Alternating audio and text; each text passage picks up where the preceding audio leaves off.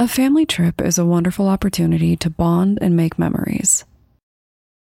For some families, visiting new places together is an adventure, especially if you decide to visit a different country.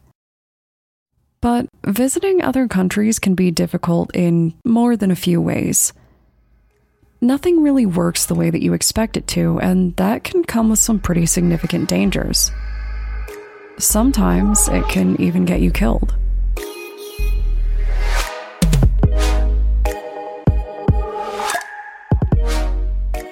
My name is Brienne, and I'm the host and creator of Among the Dirt and Trees, a show where we explore true crime cases that occur out in nature. In today's episode, we're going to discuss a group known as the Death Valley Germans, a family of four who disappeared in Death Valley National Park in 1996, only to be found in 2009. Kind of.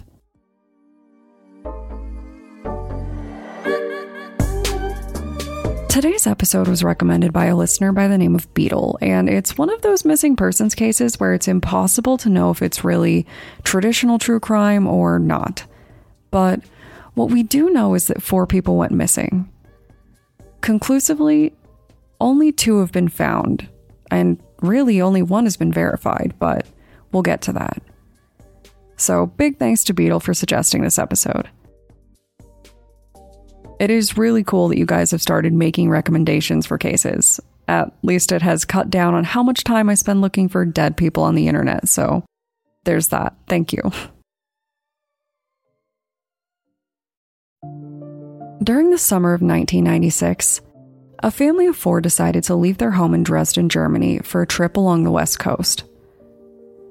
This family consisted of two adults, Egbert Rimkus and his girlfriend, Cornelia Meyer. They were accompanied by their children, George Weber, who was Egbert's 11-year-old son, and Max Meyer, Cornelia's 4-year-old son. This was supposed to be an exciting trip to California that the family would never forget. Unfortunately, it didn't work out that way. Instead, it turned into a trip that their families would never forget when they never returned home. Now, for this trip, they had a lot of big plans. They stayed in hotels, and they even decided to rent a minivan for their travels. In case you're wondering, yes, I did hop on Google to see if Germany has minivans or if this was a fun part of their American tourism experience, because I really had no idea. It turns out that they do have minivans in Germany, but according to some experts, minivans are now becoming less popular, so good job, Germany.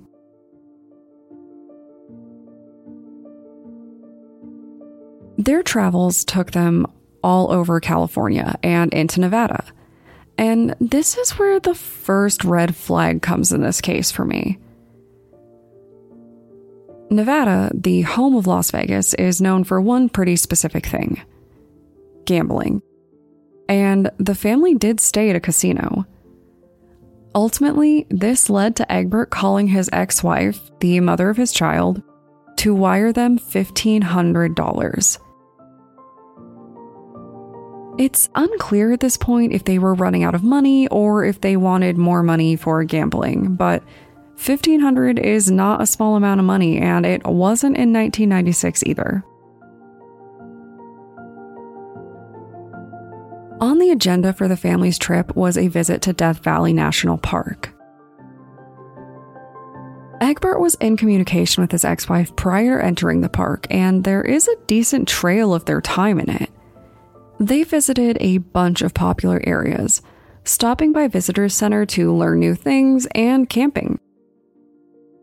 Interestingly enough, Cornelia shared their next destination at one of the visitor centers, which would eventually be a point of interest. Unfortunately, as far as the public knows, this is one of the last things that they ever did. 5 days after entering the park, this family of four was supposed to be on a return flight home, but they never showed up. They missed their flight, and rather quickly, their families wanted to know what happened to them. I can't imagine the fear that would come with that, knowing that someone was supposed to return and then just never hearing from them.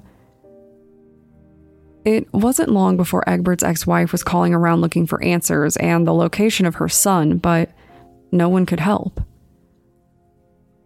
Months would go by before there was any trace of them, and what police found was not exactly good. 3 months later, they found their car, and not under normal circumstances.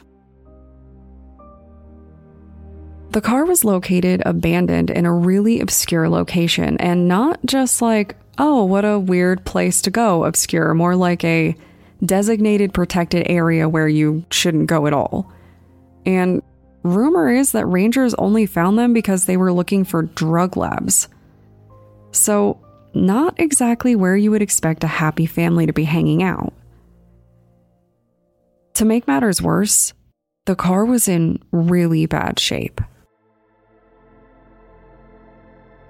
The car had flat tires and structural damage from driving on all kinds of really intense terrain.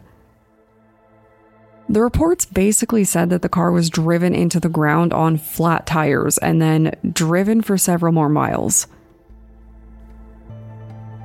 Inside, there were a bunch of items that clearly belonged to the family, including a lot of things that were pretty important for survival, like a tent. It was unclear if the family drove the car that far themselves or if there was any chance that someone stole it and drove it out there, possibly to one of those drug labs that police were looking for. Either way, it wasn't a spot that anyone wanted to be, and it made everyone even more worried about what happened to them. The car itself had its wheels basically buried in the mud, making it look like whoever was driving had to abandon the vehicle and continue on foot. A new and much bigger search began, but they really didn't find anything. 13 years would pass before the next discovery.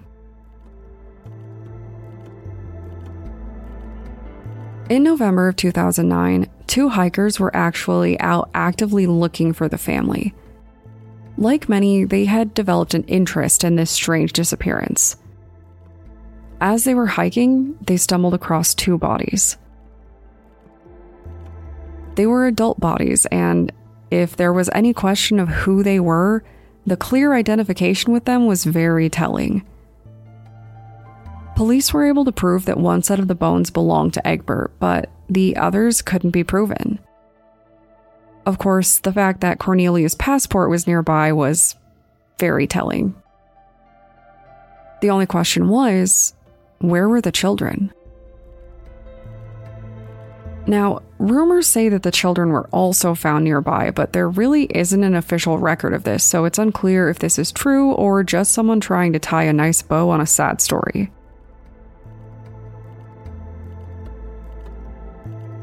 What makes this more confusing is that we don't actually know how the family died. The prevailing theory is heat stroke, but that really hasn't been proven.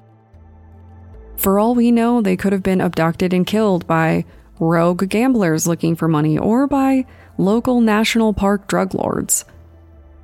But the most likely option is that they simply got lost and succumbed to the elements. The temperature in summer in that area is well over 100 degrees, and Death Valley's name meets its reputation for a reason. It's one of the hottest places you'll ever visit if you go at the right time, like in July. Strange Outdoors reported that the temperatures at the time were about 124 degrees Fahrenheit and 51 degrees Celsius, so not great. But their estimates also said that given the altitude of where the vehicle was found, it could have been about 10 degrees lower. Sadly, it seems like this family went seeking adventure and got a little lost along the way.